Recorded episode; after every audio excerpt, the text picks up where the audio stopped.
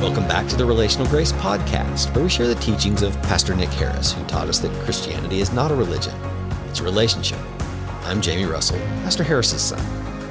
In this episode, Pastor Harris is going to introduce the third impediment of personal success to us. But first, let's take a quick review. The first impediment was that of having a negative self image, and he taught us the importance of developing an authentic idea of who we really are, which is a son or daughter of God. The second is that of self pity, and he taught us the importance of keeping ourselves out of that devastating abyss that even some of the greatest people that have ever lived have fallen into. In this episode, Pastor Harris will focus on the third impediment, the one he identifies as stinking thinking. In America today, this stinking thinking is a plague. To illustrate how stinking thinking can be overcome, he will appeal to one of the great men of the Old Testament, a man whose name was Joshua ben Nun. The central figure of the Old Testament book focused upon him. According to the books of Exodus, Numbers, and Joshua, he was the assistant to the great man Moses and succeeded Moses as the leader of Israel after Moses died. Joshua's Hebrew name birth was Hoshea, and he was from the tribe of Ephraim.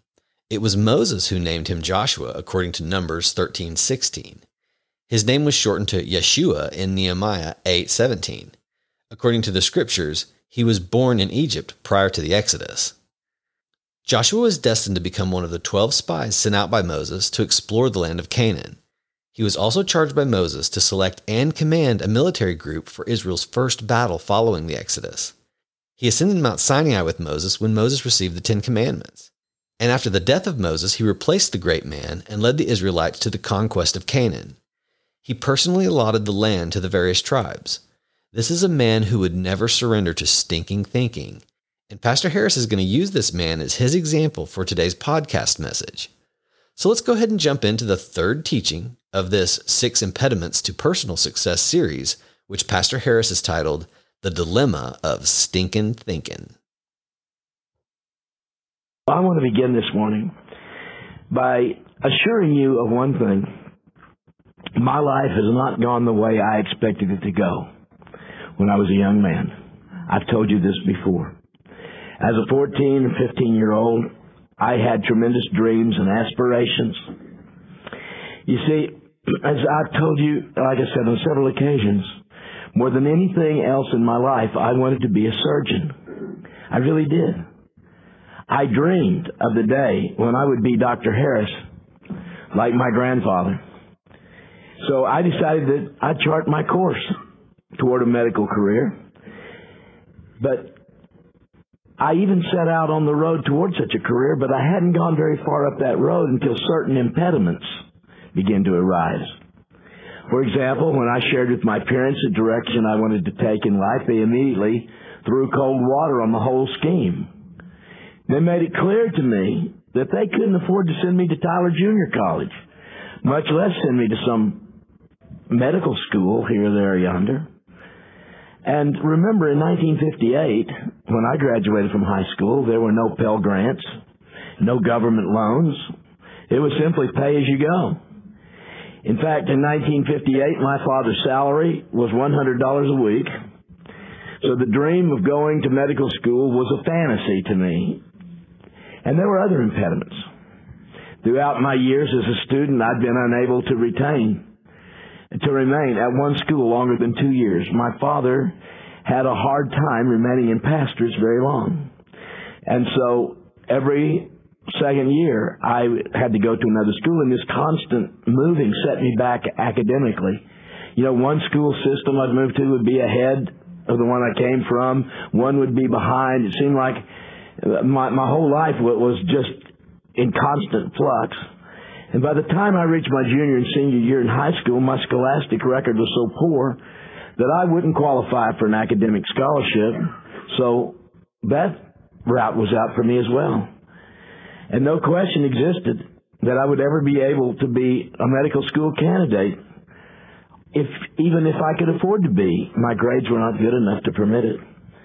So by the age of 17, I'd given up on my dream. I could see that there was no way that this was ever going to happen for me. I was not going to be a doctor. And perhaps you've had similar lifetime experiences. Perhaps your life hasn't been what you expected it to be either. But if that is your story, if your life hasn't gone according to Hoyle, you don't need to despair. What you are right now is not the final word. Believe me, it is never too late to begin our lives again. Now, I don't care if you're eight years old or you're 80. There's always an opportunity for a fresh start. And one of the best illustrations of how this can work can be seen in our text for today, Joshua 1, 1 through 9. And it reads as follows. After the death of Moses, the servant of the Lord, don't you love those words? I hope maybe somebody can write that down about me. Nick Harris, the servant of the Lord. It came to pass that the Lord spoke to Joshua, the son of Nun, Moses' assistant, saying, Moses, my servant, is dead. Now therefore arise, go over this Jordan, you and all this people to the land which I am giving to them, that is, the children of Israel. Every place that the sole of your feet will tread upon, I have given to you, as I said to Moses. From the wilderness and this Lebanon, as far as the great river, the river Euphrates, all the land of the Hittites, to the great sea toward the going down of the sun, shall be your territory.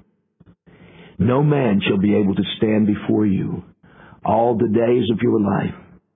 As I was with Moses, so I will be with you.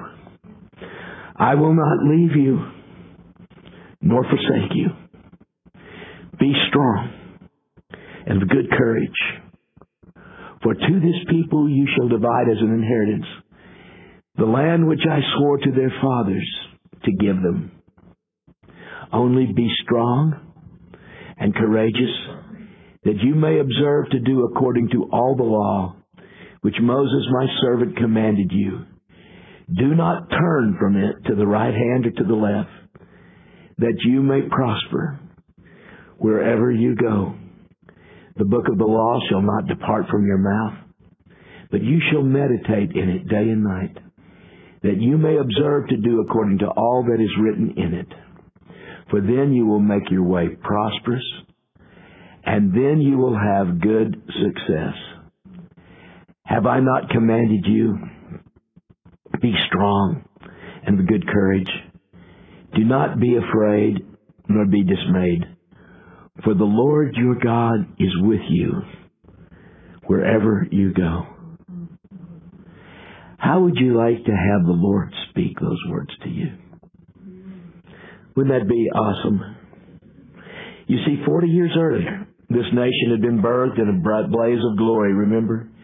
It started out its national existence full of hopes and aspirations, and why not?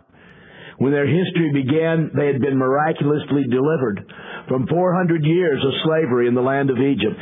God had actually divided a sea for them and miraculously provided for them food and water in the most outrageous desert place.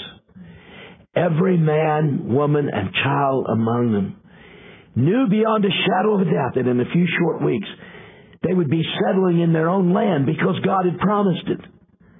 God had told them that the land was theirs. And that land was a place known as Canaan. And there in that land they would build their homes, they would establish their businesses, they would raise their children.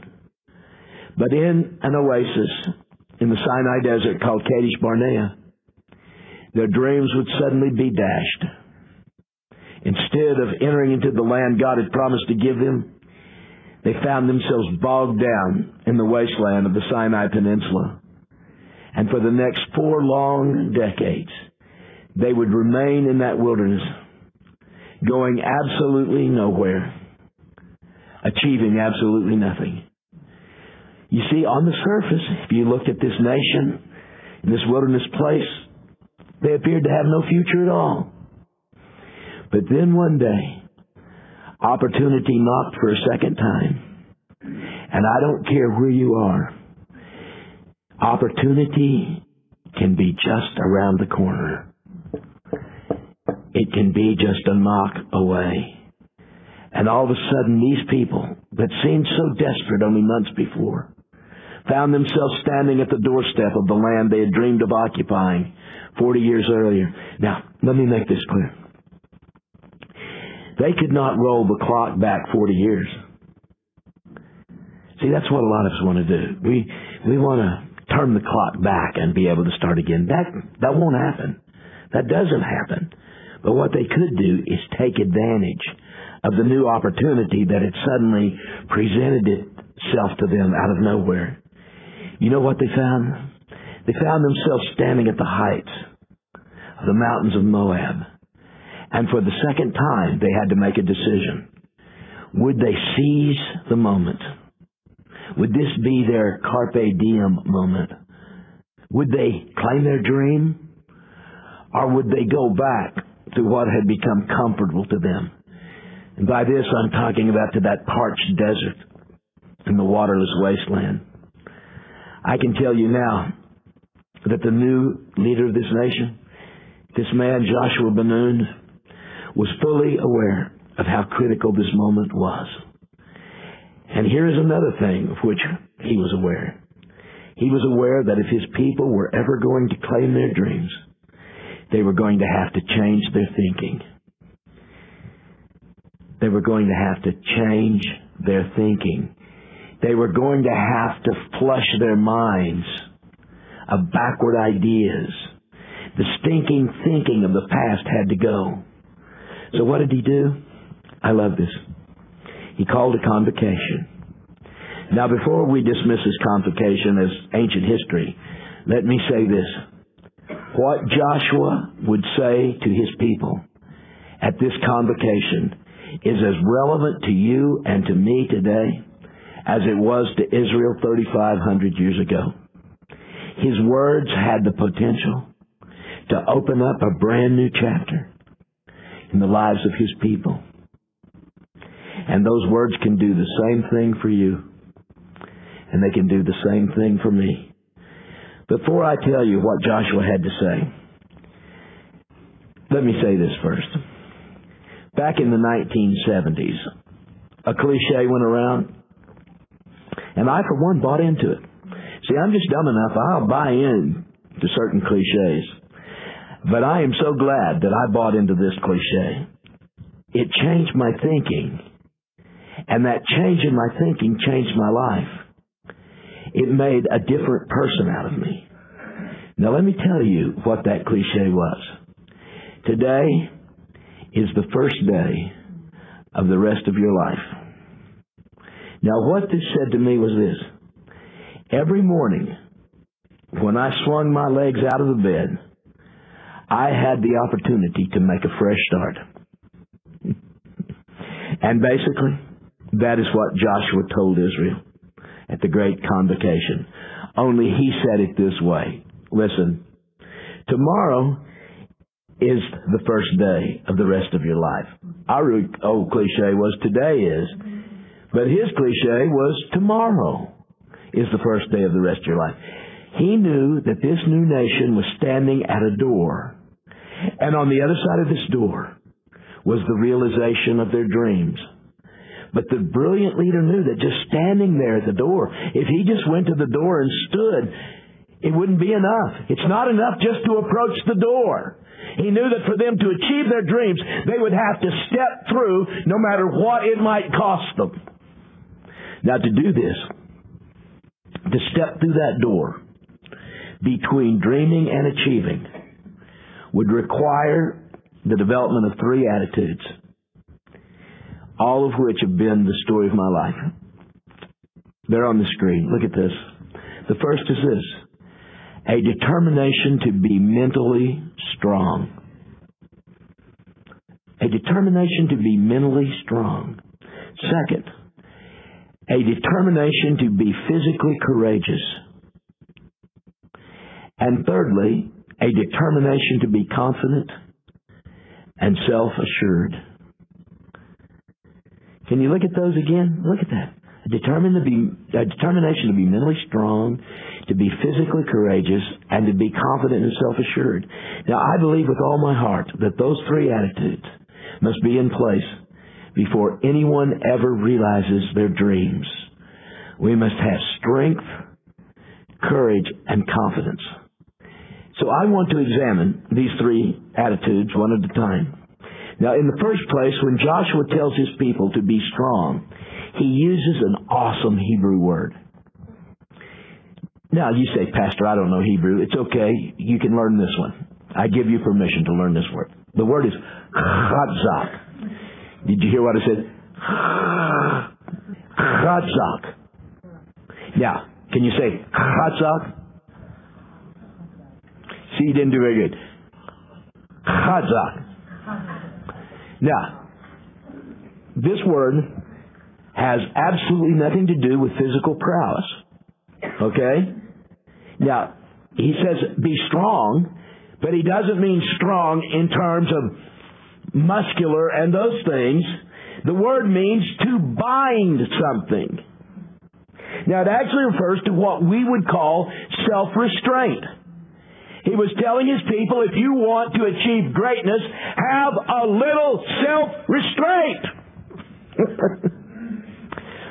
now, I talked about Katzak in a sermon many, many years ago. I had a young associate at that time. None of you have ever heard of him. Craig Groeschel. And Craig, I never forget, came to my office when it was over. He said, "What was that Hebrew word that you used this morning?" I said, "Chatzak." He said, "Now, how did you say that?" I said, "Chatzak." He said, "Boy, I like the way that sounds." So he took a little notebook out and he wrote, said, "How do you spell it?" So he spells it. Well, to my shock and chagrin, about four years ago, he published a book. Guess what the title was? Chazak. Did he give me any proceeds from that book? No. Is that okay? Yes. But isn't it wonderful that somebody can see and grasp? And if you want to talk about greatness, that kid has got it, right? I say kid, he's probably, Chris, what is he now, 50? He's a grandpa, yeah. But he's grabbed a hold. He grabbed a hold of something. And that's all I want you to do. Grab hold of that thought. I, I want you so badly to hang on to what God has for you. And we need self-restraint. So what, what Joshua was saying to his people was this. When you go after your dream, be willing to show some self-control. Don't just go pig wild and ape crazy. Now, come on, that was pretty good. Now, let me tell you what I find interesting about all of this. Self control is the ninth manifestation of the fruit of the Holy Spirit. When you are filled with the Holy Spirit, one way you will know it is that you will begin to demonstrate some self restraint. Now, Joshua knew self control was crucial. His people were about to enter a land where they had never been before, so they could not change that. I mean, they couldn't know the land just out of nothing, so they couldn't charge in like a bunch of wild men. They had to show some self-restraint. They should always move forward, but they should do that so in a controlled fashion. Now, at first, this thought troubles me. Was Joshua demonstrating a lack of faith here? He didn't say, okay, guys, sick them, go get them, go wild, go crazy, just take over. No. He wasn't showing a lack of faith. Did he not believe that God would provide for and protect his people? Yes, he believed that he would provide for them. He urged restraint because he understood human nature. Remember that. Joshua knew the human tendency to chase dreams by throwing caution to the wind. Okay? So, what the great leader was encouraging his people to do was allow their past to guide them. He knew exactly what I have had to learn over my lifetime. You have, you see, I have discovered that all too many people, in pursuit of their dreams, will often throw out everything from the past. They think of these things as being burdensome, but that's a dangerous thing to do. Just look around us today. Look at our nation.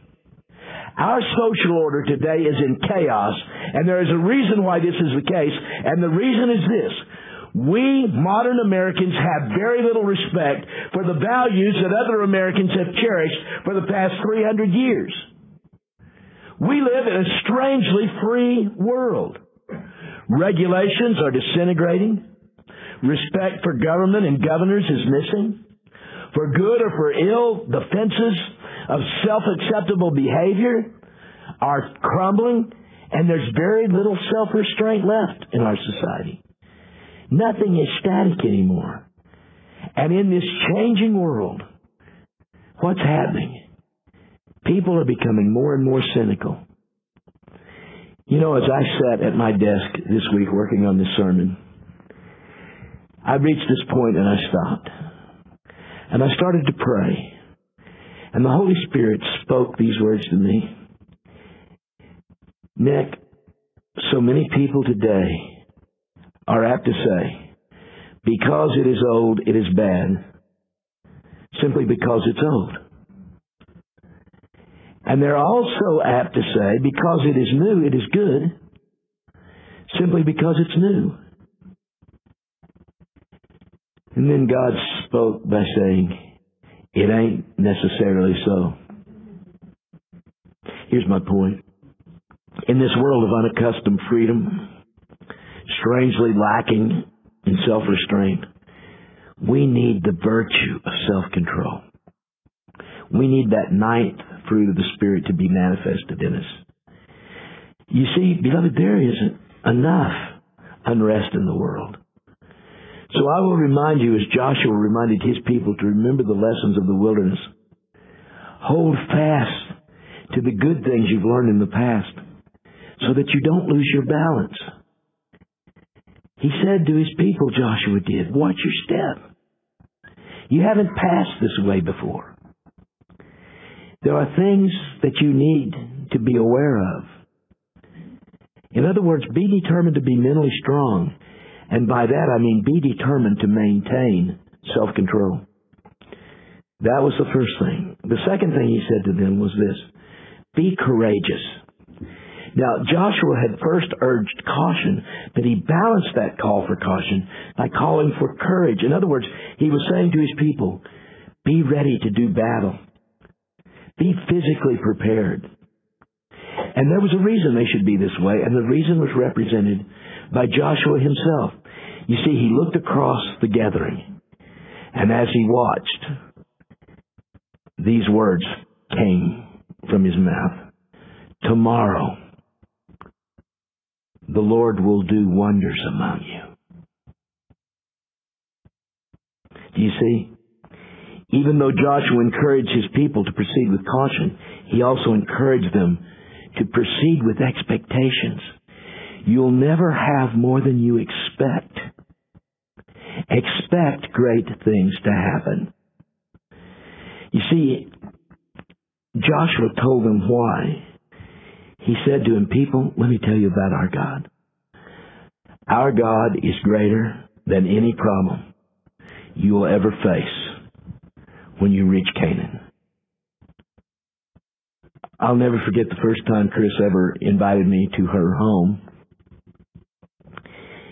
I had very cravenly and in great fear and trepidation had asked her for a date.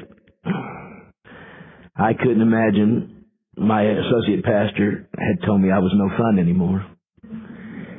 And so I asked him how I could be fun trying to raise a nine year old boy and um, taking him to every wrestling practice, every football practice, every baseball practice. He had to be good at everything, and so I had to go to all of that. And in three fourths of it, I did all the coaching. And so um, when I went into Chris's house for the first time, she'd invited me for dinner. She cooked. You remember what you cooked? Do you remember? Chicken fried steak. We were sitting at the table, and I looked up, and on the side of the refrigerator was a big yellow sign. Now I knew about this woman that she had been widowed when she was only 19 years old. Left with a two month old baby, I knew that life had not been easy for Crystal. Maybe some of you don't know that. I looked at that refrigerator, and on that refrigerator was a sign that said, God is greater than any problem you've got. I thought to myself, if a woman that could be widowed at 19 can claim that promise, I can claim it too, because I'll guarantee you at that time in my life, I was about half done. That's so great. That's so great. God is greater than any problem you've got. Larry said to me after the sermon, I believe it was at the sermon last week, that he had told his children as they were growing up, if money can solve your problem, you don't have a problem. Well, there are other things in life that you face that are so tough that you just don't know how you're going to do it. And one of those things I would think is being widowed when you're 19. You know, it occurred to me as I wrote this sermon, this was the first thing Jesus tried to teach his disciples when he fed the 5,000. Do you remember? As Jesus held those five loaves and two small fishes in his hands, you remember what one of his disciples said to him? I just, it's so typical of human beings. What they say?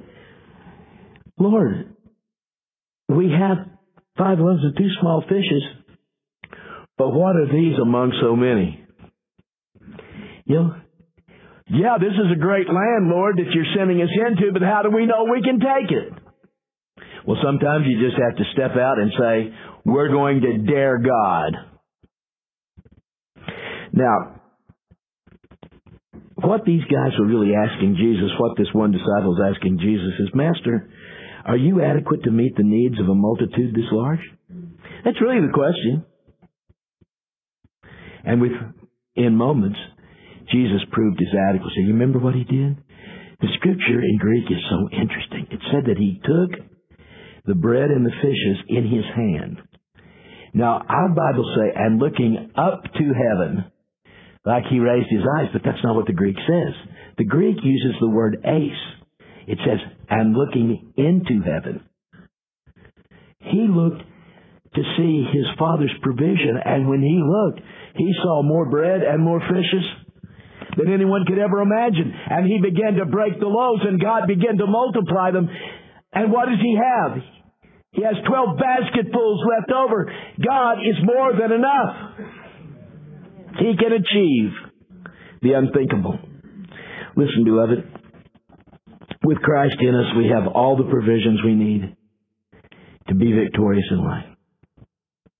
Do you know that you're more than a conqueror? Did you know that?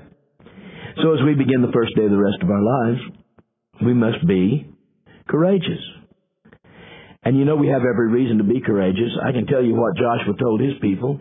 Tomorrow the Lord will do wonders among you. Well, I'm here to tell you that today God will begin to do wonders among you if you'll claim what He wants to have you have. God wants you to have the best.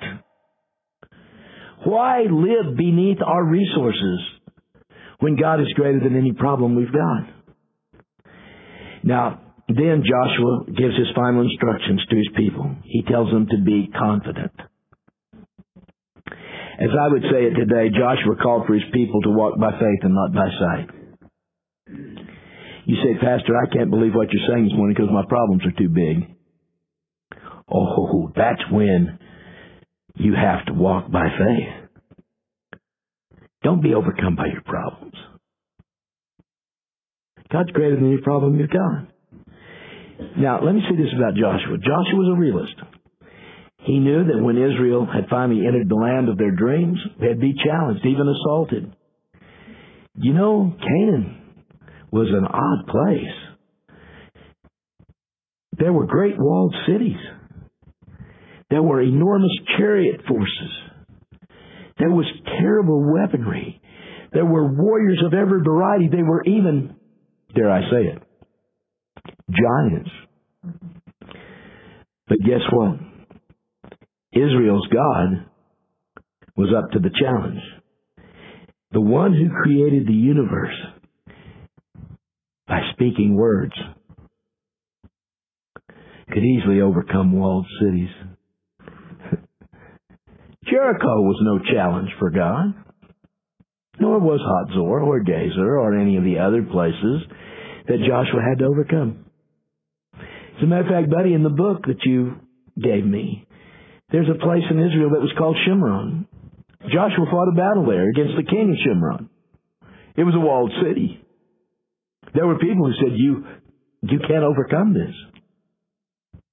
Did he? Oh yeah. Did he ever doubt it? Oh no. Did other people doubt it? Oh yes. But sometimes we have to go against the flow. Now, let me say this. Today is the first day of the rest of your life. Let me say again what I said earlier. Say, Pastor, this is a sermon for young people. No, it's not. I don't care if you're 8 or 80. That's what I said. There's always something new, something exciting, new adventures, new heights to be climbed, new burdens to be lifted. Tomorrow, Joshua said to his people, the Lord will do mighty things. And He'll do mighty things for you as well. One of the greatest impediments to our success in life is we don't think this way. We surrender ourselves to a I can't attitude instead of an I can attitude. You are more than a conqueror. Why? Because someone is strengthening you even when you don't know it. You're more than a conqueror through Christ who strengthens you. So I want you to go with that promise. God is bigger than any problem you have. That's my teaching for today.